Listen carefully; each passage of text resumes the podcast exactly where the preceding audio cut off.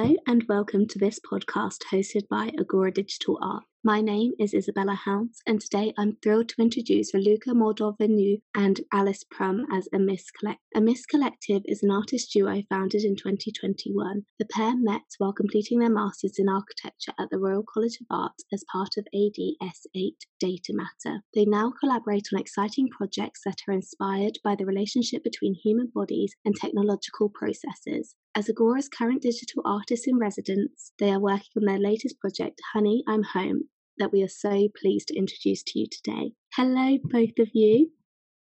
Hi. Hi. So excited to have you here. Um, and the first question that I really wanted to ask you was how you both decided to work on collaborative projects together. Where was the idea for Amiss Collective born? Um, well, the two of us met at the Royal College of Art, as you were mentioning, while undertaking the same design studio, ADS8. And we both developed our thesis projects as part of the Data Matter Gaming Edition brief. As our projects were advancing, we noticed a lot of similarities in the themes we were exploring. I was uh, specifically looking at feminist premises as a method for understanding representations of the body, and uh, further progressing the methodology surrounding the design of digital spaces. While um, Alice was looking at exploring new ways of thinking space through movement in the context of challenging the rigidity and fixity of uh, traditional means of architectural representation.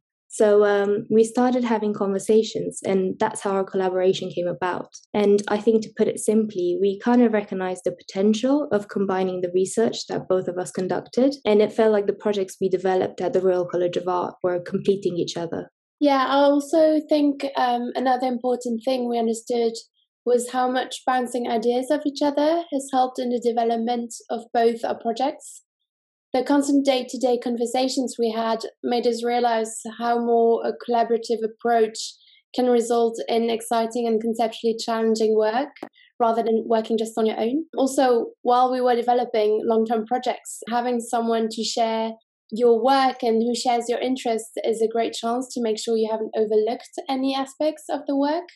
And I think in that sense, we're very lucky to have found each other and this common ground between us. Absolutely, so lucky to always keep each other inspired and really check out each other's work and collaborate on these really exciting projects. So, what are Amiss Collective's ambitions? Can you tell us a little bit more about what you want this partnership to stand for? Um, our practice focuses mainly on the study of the relationships between human bodies and technological processes.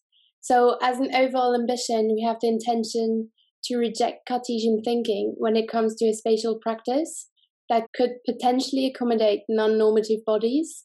As our background is in architecture, we consider bodies through technological tools and digital environments, which has led us to reconsider what it means to exist in a physical world which is so deeply entangled with digital manifestations. I think generally um, digitization processes are developed for precision, perfection, and symmetry. What Amiss wishes to do is to foster the glitch which means that we translate into the intention to redefine the way in which digital bodies interact with the space around them. Um, and this is also where the name for our collaboration came from. Miss is a synonym from nonconformity and is kind of reflecting the ambition of our work. Like previously mentioned, we kind of want to hijack tools of digital world building and then use them to strengthen this sort of an impartial representation and design of space our work has the ambition to place all human bodies, and I think especially those of the marginalized, in the center of the research and try to promote the development of a more inclusive design practice, especially located at this intersection between physical and digital. That's such a strong approach to how we view the digital world at the moment. And I know at Agora we're really excited about all of your projects coming up, especially Honey, I'm Home. I know it's in Mozilla Hubs, and as a podcast, we can't show the listeners, but I was wondering if you could paint a vision of the space for the listeners. Yeah, so the latest project, as you said, is called Honey I'm Home. The goal is to strip back the domestic space in an attempt to expose the biases encoded in the banal where the use of the glitch becomes a window to see beneath the surface of traditional architectural discourse. The title of the project is also referencing to the issues previously mentioned. The phrase honey I'm home reflects back on the gendered roles within the domestic, The Industrial Revolution encouraged a certain segregation of the genders, where the domestic became regarded as the sphere of the feminine, the center of the nuclear family. And so, as we know, the woman historically became a key factor in shaping the domestic narratives. The domestic space is a result of this influence, from the layout to the use of the space. And the intention of the piece is to kind of break down the space we're so familiar with by now, um, and using this concept of highlighting objects more important for the sphere of the feminine, the objects which tend to have stronger meaning and which have been used to reinforce specific gender roles within the household. So, as the domestic landscape engages with those objects in relation to these social constructs, our proposal captures those meanings um, so deeply embedded in the objects, such as laptops and notions of digital connectivity, kitchen items as a reflection of gender roles, mirrors and makeup items suggesting concepts of beauty standards. Then you have identity and vanity, TV's an idea of connection with media and culture, and finally, bed and definitions of intimacy and sexuality. So each of such objects and areas of the home will be echoed by a film, reflecting on media and iconic popular culture moments, also suggesting that such items not only further embody critical social significance, but also bring forward the intersection of digital and physical space. That's really great. So, how where we see these everyday items within this, how will we see the domestic space challenged within the work? We believe that a first step in being able to overcome such biases within the domestic is to start by recognizing them, and that's what the piece is doing.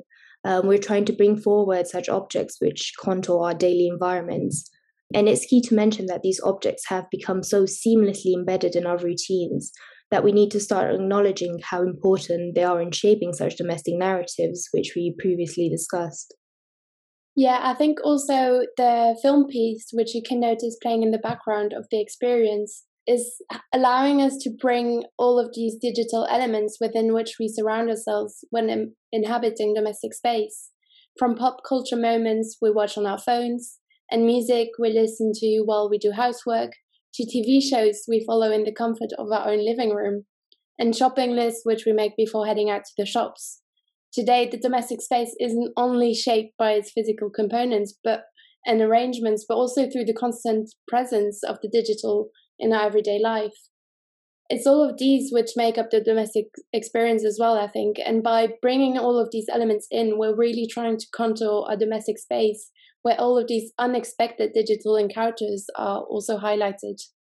I think another way in which we are challenging the domestic space is by opening up to such a large audience. The domestic space is often associated with notions of the private, and what we are doing is to open it up, dissect it, and then analyze what comprises such space in this very public exhibition. The intention is for those who interact with it to start questioning what makes up their day to day environment, this space which is so often overlooked. Absolutely. I think opening up to this this big audience and showing those more vulnerable moments that we have in our lives and the more private matters can really actually help us in terms of inclusivity too, which is a really pressing topic in relation to digital spaces at the moment, something that Amiss Collective is really passionate about. How are Amiss Collective challenging this often non inclusive spaces for non normative bodies to create digital spaces that fight prejudice programming? I think this is exactly what we're aiming for as an ambition for Amiss. And at the moment, digital space has the tendency to try and mimic physical space, which is a completely natural instinct. But we believe that to achieve something like challenging digital space, we need to act at the root of its nature and repurpose existing tools and already established processes to rethink the way in which they are developed. In our work, we find ourselves constantly going back to Glitch Feminism by Legacy Russell, really thought provoking manifesto, which we recommend to all the listeners who are interested in themes regarding digital space and feminism. And I think one really important aspect discussed in the book is this idea based on the saying, the master's tool will never dismantle the master's house by Audre Lorde, in relation to which Legacy proposes to strategically occupy institutions instead of dismantling and acting in rejection by fostering the glitch. This is something that we're trying to pursue through our work. Absolutely, and what a great manifesto to go by at Agora Digital Art. We really love glitch feminism as a book. We use it a lot. Um, but this project sparks a great conversation about how our online activities impact our daily lives and creeps into our domestic existence. What made you want to tackle this concept in the project? I think the concept of the moving image element, which you are immersed in while accessing the digital space we have created, and as mentioned earlier, the intention with the piece was to complement the recreated domestic environment and simultaneously, like the objects we chose to highlight as part of such space, to bring forward current issues. So, as you navigate the space, you will constantly be surrounded with snippets of our digital daily life, complementing, in a sense, the experience of the reconstructed domestic space. So, we have decided to also split the sound and have multiple sources spread out throughout the space related to the area you are located in. We believe this will contribute to allowing the visitors to have different experiences as they move around the space. And for us, it was very important to have our domestic digital activity shine through the work because we believe that there's no strict separation between online expression and offline expression. We believe that two are kind of in a constant conversation and both manifest each other in the other one's territory. They're very much inseparable, but also codependent. And I think that such a relationship between the two is becoming more and more tight as technology advancing and as we see increasingly in our daily lives. So yeah, that was something that we really wanted to like put into the work. This is a project so packed with meaning and a real social commentary. How do you see yourselves moving forward from this to develop this piece further? Um, we would like to move into a more intersectional direction. I think a more obvious rejection of gender roles and gender stereotypes. We kind of believe that with this piece, we managed to set a base for our further explorations. We wanted to use this piece to highlight these biases and then further know where to act. And we think we want to develop a practice that challenges such issues as part of more subtle narratives. Now that we've managed to break down the space of the domestic, we'd want to work more towards understanding and building up a methodology for translation of bodies in the digital, but also for developing a space to embrace such translations. I think we want to continue to hijack these existing tools, some sort of a form of uh, guerrilla digital art that uses the existing and alters it in its favor. Yeah, we also have a couple more things prepared for the residency, so make sure you keep an eye out on the Agora Digital Art Instagram page for announcements. Uh, we also want to say how incredibly excited and grateful we are to have the Agora Digital Art platform supporting us in breaking into the realms of digital art, as well as Metaxi Studio, who have assisted us in the development of the piece, and not to forget the weekly conversations the three of us had been having with you, Isabella, the team has been nothing but accommodating. So we'd really like to thank you all a lot. thank you. That's so lovely. Thank you so much. We've loved having you on board for this residency and we're so excited to see what comes next for you and for everyone to be able to visit Honey I'm Home in the Mozilla space. It's such a great immersive exhibition and I think people are really going to enjoy it. Thank you so much for your really insightful questions and I hope you have a lovely rest of your day. Thank you so much. Thank you for having us.